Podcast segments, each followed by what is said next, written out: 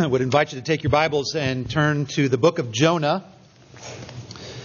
The book of Jonah, as we continue on in our study of this little Old Testament book. Today we're going to be looking at the last half of chapter three. But just as a reminder of the context of what's happening in chapter three, I'm going to begin, I'm going to read the entire chapter.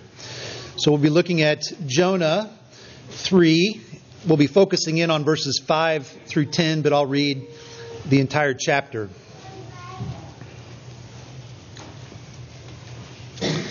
Then the word of the Lord came to Jonah the second time, saying, "Arise, go to Nineveh, that great city, and call out against it the message that I tell you." So Jonah arose and went to Nineveh according to the word of the Lord. Now Nineveh was an exceedingly great city, three days' journey in breadth. Jonah began to go into the city, going a day's journey, and he called out, "Yet forty days and Nineveh shall be overthrown." And the people of Nineveh believed God. They called for a fast and put on sackcloth, from the greatest of them to the least of them. The word reached the king of Nineveh, and he arose from his throne, removed his robe, covered himself with sackcloth, and sat in ashes. And he issued a proclamation and published through Nineveh, by the decree of the king and his nobles, "Let neither man nor beast, herd nor flock, taste anything. Let them not feed or drink water, but let man and beast be covered with sackcloth, and let them call out mightily to God. Let everyone turn from his evil way and from the violence that is in his hands. Who knows? God may turn and relent and turn from his fierce anger, so that we may not perish." When God saw what they did, how they turned from their evil way, God relented of the disaster that he had said he would do to them, and he did not do it. Let's pray together. Father, we thank you for this portion of your word, and we pray that through the work of the Holy Spirit, you would open our eyes and that you would teach us what we need to be taught from it. Help us to see what we need to see. Help us to believe what we need to believe. Give us a model of what true repentance looks like. For we ask it in Jesus' name. Amen. I want you to imagine a scenario with me. The Lord raises up a P C A pastor and puts it on the heart of that P C A pastor to travel around the world to Moscow, Russia, to preach the gospel for three days on the streets of Moscow. On the first day, this P C A pastor preaching the gospel, the good news of Jesus Christ. On the first day he's preaching it, word comes that Vladimir Putin has been converted and has been baptized. The Kremlin and the Politburo sends out a directive to the city of Moscow that the state-mandated atheism is no longer to be followed, and instead the city is to repent of their sins and call out to the Lord God Almighty for His grace and mercy as He's revealed in the Bible. And you're saying in your minds right now, yeah, right. That will never happen. But what is it inside of us that says that could never happen? What what is it inside of us that, even as I was laying out that scenario, you were saying, and I was saying too, boy, this is a hypothetical. What is it inside of us that can't conceive of something like that happening? I mean, after all, it happened in the days of Jonah. And actually, what happened to the city of the kingdom of Assyria was a far greater, a far greater nation, kingdom than Russia. What we see here in Jonah chapter three is nothing short of miraculous. God being at work to bring an entire pagan city to belief and to repentance. And as we read the account of what happened, these pagan people of Nineveh actually give us a model of what biblical repentance looks like. And not only is it a model, it's also a motivation for us who are God's people. So today I want us to answer a few questions about what about what repentance is. So first of all, we'll talk about what biblical repentance looks like. Secondly, does our repentance make God change His plans? And then lastly, we'll consider how having the opportunity to repent is actually God's grace to us. So first of all, what does biblical repentance look like? And we get this model of it in verses five through nine. And one of the very first things that we see is that it starts with a recognition that God is God and I am not. That God is the one who knows the truth and I am the one who submits to it. Biblical uh, biblical repentance starts with a recognition of who God is and a belief in what He says about me. It starts with a sense of conviction for my sin. That's essentially what we see in verse five. We read that after Jonah went into the city and proclaimed the judgment of God coming on the city of Nineveh, what do we see in verse five? The people of Nineveh believed God. They heard the word of the Lord that came through the mouth of Jonah that said judgment is coming, and they believed that it was true.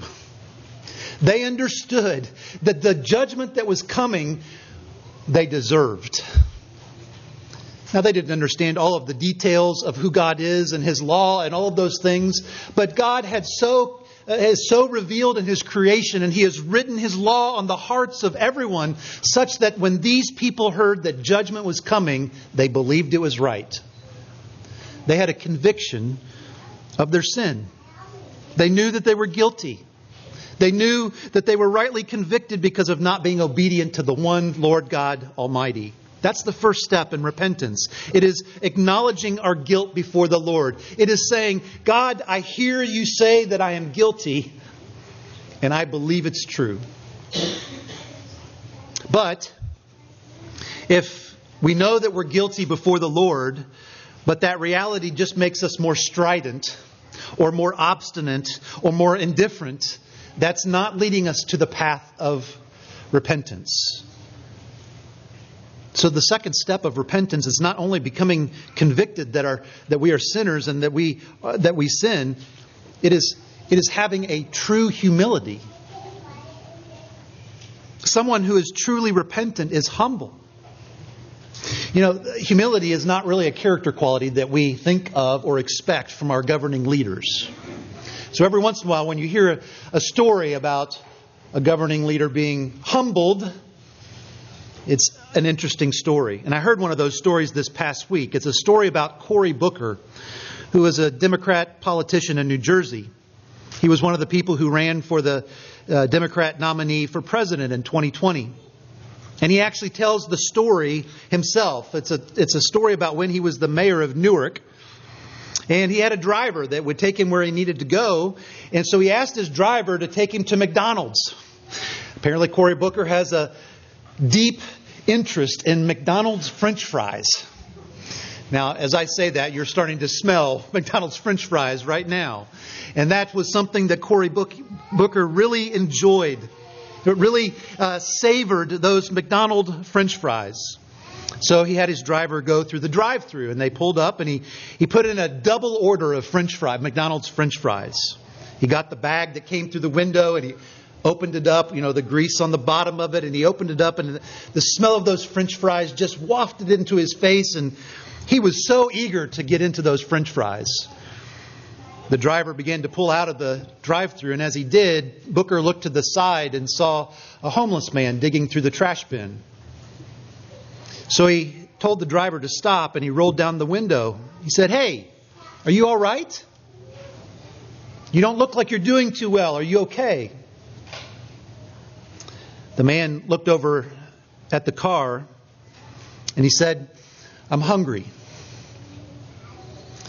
Well, that was the moment of truth for Cory Booker, because here he was holding this Delectable, delectable bag of French fries, what he had been looking forward to for so long, and in his hands, smelling so good, just inches away from his mouth. But he knew what the right thing to do was. So he folded up his bag of French fries and he passed it through the window to the homeless man. Now, Cory Booker was telling the story, and the story could have ended right there. Because if the story ended right there, Cory Booker looks pretty good. He, here's a politician showing compassion on uh, someone who is poor, someone who is in need. But as you might guess, the story didn't end there.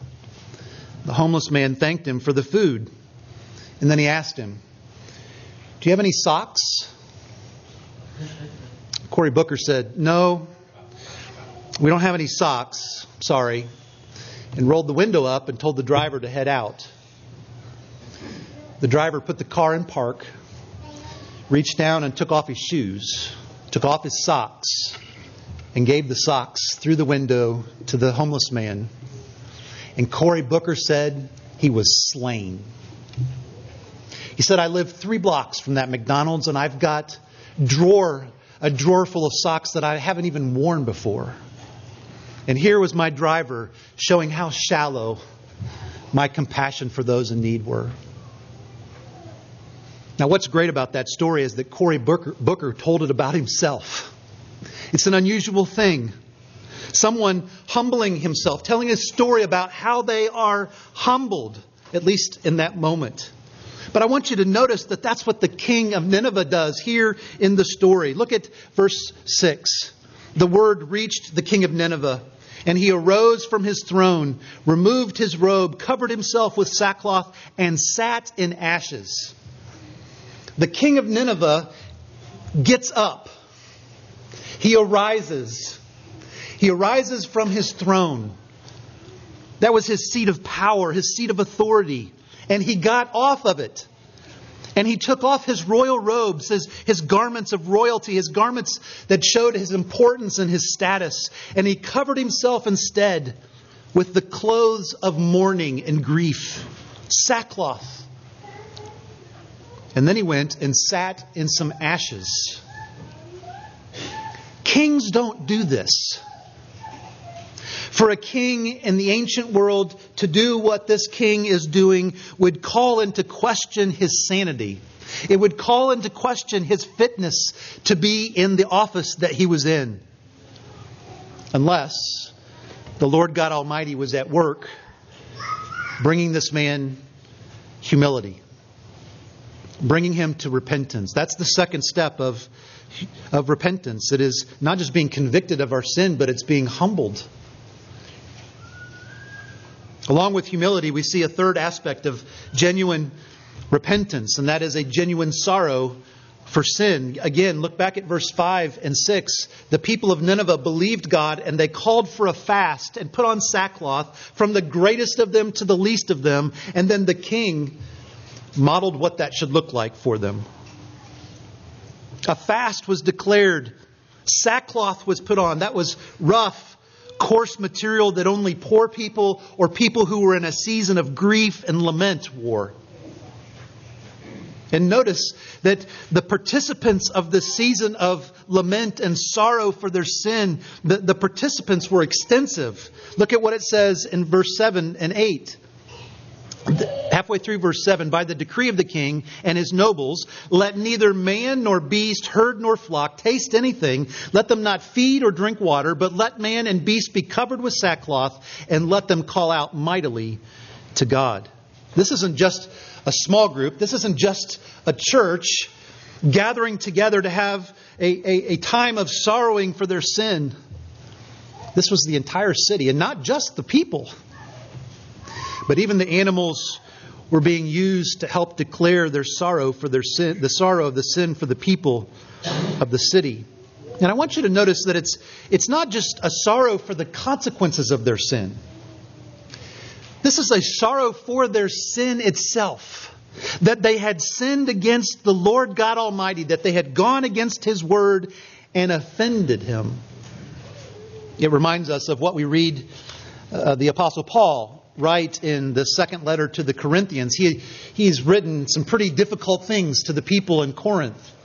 And then he goes on and says this in chapter seven. For even if I made you grieve with my letter, I do not regret it.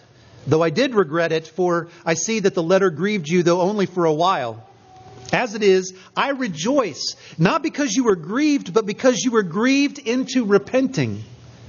For you felt a godly grief, so that you suffered no loss through us. For godly grief produces a repentance that leads to salvation without regret, whereas worldly grief produces death. What Paul is talking about here is a godly grief. It is a grief. It is a sorrow for sin against the Lord. It's not just a sorrow for the consequences of sin, the problems that come because we sin, but it's recognizing that our sin is against the Lord God Almighty and having a sorrow for it. So repentance involves conviction of our sin. It involves getting humble. It involves being sorrow, sorrowful for our sin. But a fourth part of biblical repentance that we see here is a turning away from our sin. It's another crucial aspect of what repentance is. Earnestly saying no to our sin and turning away from it. We see that in verse eight, back in Jonah. Let man and beast be covered with sackcloth, and let them call out mightily to God. Let everyone turn from his evil way and from the violence that is in his hands. Isn't it interesting that the, one of the main things that the Assyrians were known for is the very thing that he calls out for them to turn away from, violence. Turn away, he says. Turn away from the violence. Turn away from your evil ways. J I Packer says that repentance is a change of mind resulting in a change of life. A change of mind that results in a change of life. That is, that the thoughts and the words and the actions that we have that are wrong and sinful must be changed. That's part of what repentance is. It is to turn away from our sins. Think of it this way. As we saw at the beginning of the book of Jonah, the Lord called Jonah to go to the city of Nineveh. And Jonah decided to go in exactly the opposite direction. But the Lord humbled Jonah. And he brought Jonah to a sense of a conviction for his sin. And Jonah seemed to be genuinely sorrowful for his wrongdoing. And then what did Jonah do? He turned around and went the opposite direction of what he had been doing and trying to get away from the Lord. He turned to go the way that the Lord wanted him and called him to go. But if Jonah had prayed the prayer that he did in chapter two, and then the fish vomited him back onto land, but he didn't go to Nineveh, that's not repentance. True biblical, genuine repentance involves the turning away from our wrongdoing. It means stopping looking at websites that we shouldn't be looking at.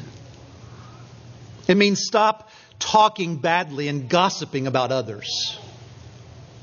It means stop lying to your parents.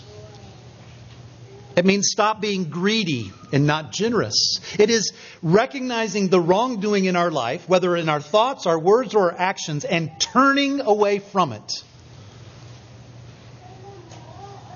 There is a fifth and final aspect that we see here of what biblical repentance looks like from this passage, and that it's not only turning away from our sin, it's turning back to the Lord. Again, look at what we read about in verses eight and nine. Halfway through verse eight, let everyone turn from his evil way and from the violence that is in his hands. Who knows? God may turn and relent and turn from his fierce anger so that we may not perish. And just before that, he says, let man, let them call out mightily to God. It wasn't just a call to turn away from their violence and to turn away from the evil ways that they were following. It was to call out to God. It was to turn to God and call out mightily to Him and ask for His grace and mercy. This was a, a, a renewed commitment to the Lord, if you will. So this is the picture of what biblical repentance looks like. It is coming to a conviction of our sin. It is being humble, it is sorrowing for our sin, being grie- grieving for our sin. It's turning away from it and it's turning to the Lord. But we, before we move on, we have to ask ourselves this question. Does this picture of biblical repentance characterize your life? Those who call themselves Christians are not perfect, far from it. We're sinners, and we will be until either we die or Jesus comes back. So the question is, what do we do with our sin when we become aware of it? When the Lord brings our sin to our eyes so that we see it and we recognize what it is, what do we do at that very moment? Do we follow these steps?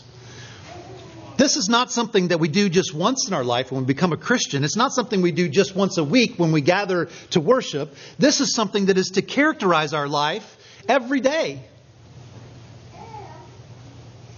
This is a rhythm that should be the very rhythm of our lives, day in and day out. So does your life, is your life characterized by these steps? Secondly, does our repentance change God's plans?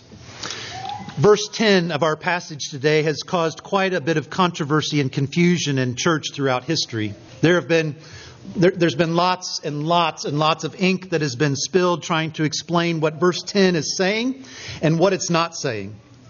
And there are really two kind of main questions that come up because of verse ten. The first is related to the word that we have translated at the toward the second half of verse ten, that God relented. Some of your translations may actually have the word repented. That God repented of the disaster that he was going to bring upon the people. And there, that's where the question comes up. If repentance is turning away from our sin, from our wrongdoing, and turning to what is right and good, then how could God repent? God doesn't sin. He's incapable of sin. So how can we say that God repents? Well, the E S V translation, I think, actually provides us the answer in how they translated this by using the word relent instead of repent. There are actually two different Hebrew words that are being used here in verse ten for this idea of turning away and turning towards something else. If you look at the beginning of verse ten, it says, when God saw what they did, the Ninevites did, how they turned from their evil way. Now, that's one of the Hebrew words, that they turned from their evil way. And the sense of that Hebrew word is exactly what they say there in the E S V, that you're turning away from something that is wrong, something that is not right, and you're turning toward what is good and what is right. But when we come to the second half of verse ten, where it says God relented of the disaster that he said that he would do, that's actually a different Hebrew word. And it's a Hebrew word that is rightly translated as relented.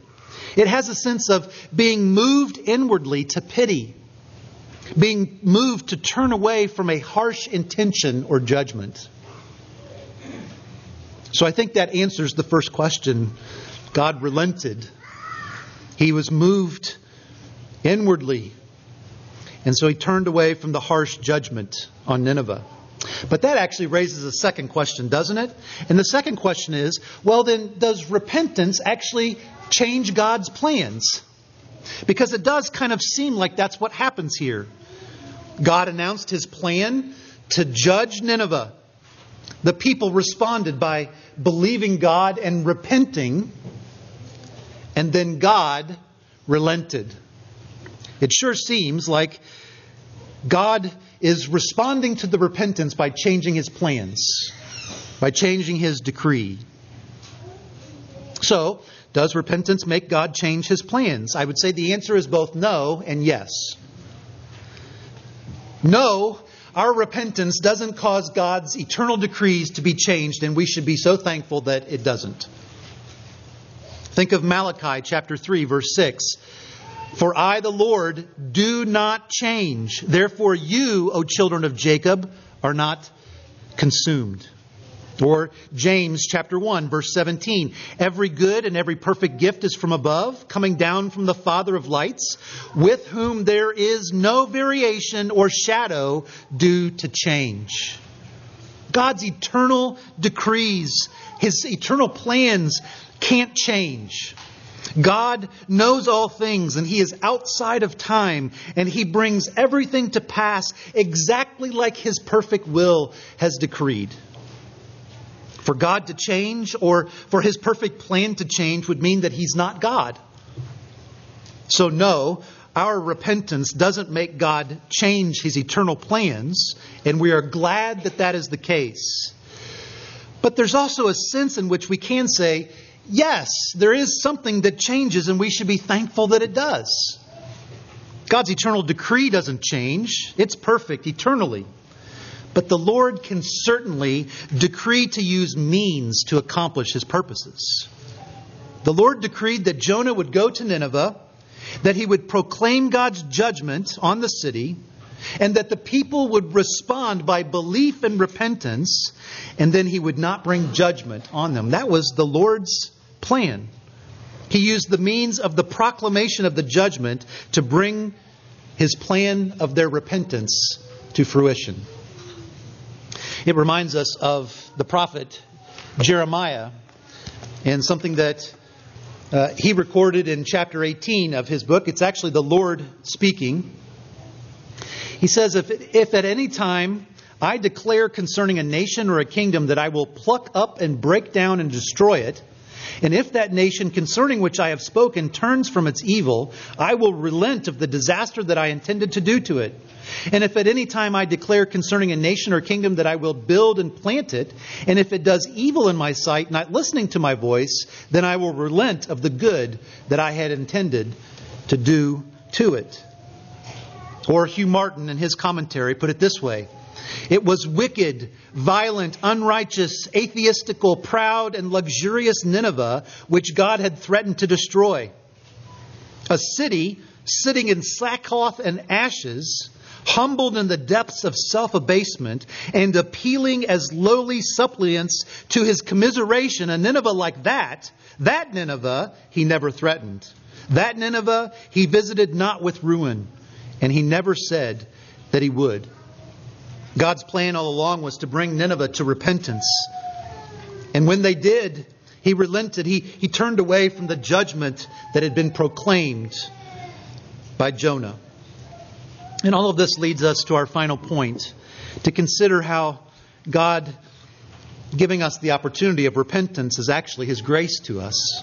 I think we can see that in a few different ways. The first is this. The opportunity to turn away from what is not good for us is God's grace to us. Repentance is God giving us the opportunity to turn away from that which is harmful to us, that which will not go well for us, that which is not good for us, our sin and our wrongdoing. And He didn't have to give us that opportunity. The very first time that we sinned, He would have been just to wipe us off the face of the earth. He could have let Jonah die in the stormy sea. He didn't have to rescue him. He didn't have to use him to then go to Nineveh and proclaim the truth. But He was gracious. God is gracious to give His people the opportunity for repentance. And especially so when we keep giving in to the same sins again and again. In His grace and His mercy, He gives us, He brings us to repentance. Helps us to turn away from our sin and turn back to Him.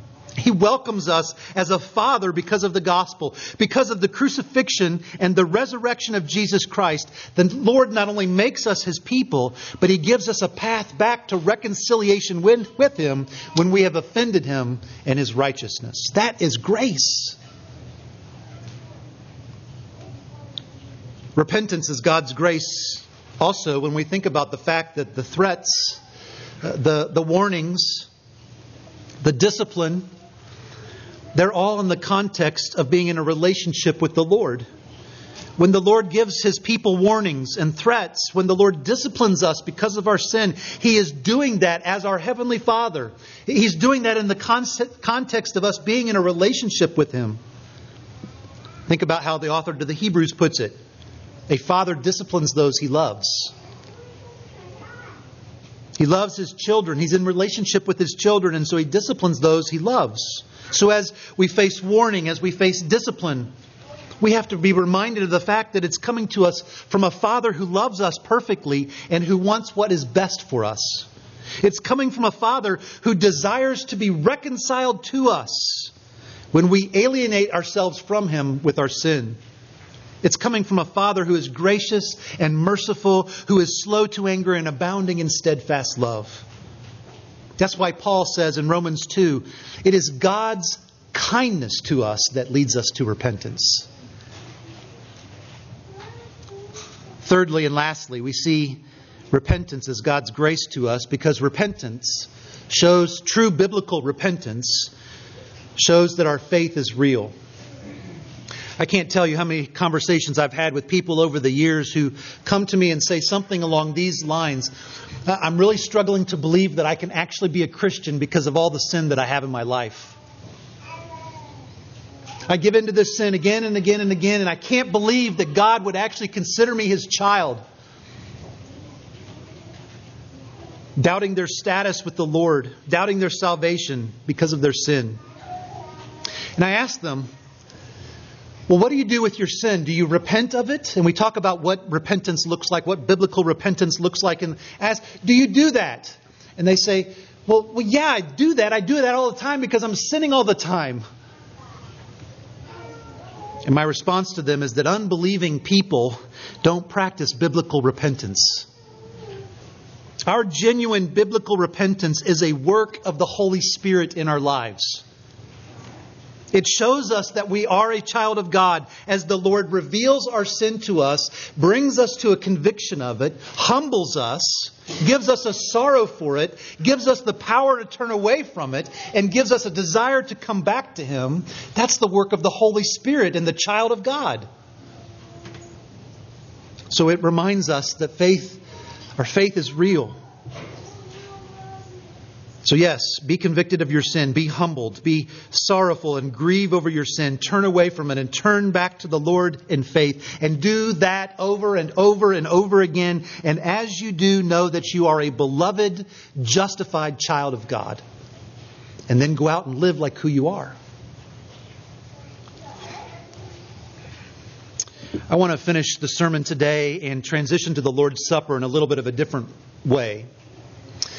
After taking some time today to reflect on what biblical repentance looks like, and certainly and especially as we transition to partaking of the Lord's Supper together, I think it's appropriate if we take a few moments in silent reflection and prayer uh, to think about repentance in our own lives. So that's what we're going to do. We're going to take just a few minutes Uh, of silent reflection, reflection and prayer. And I'm going to ask you to do two things during this time.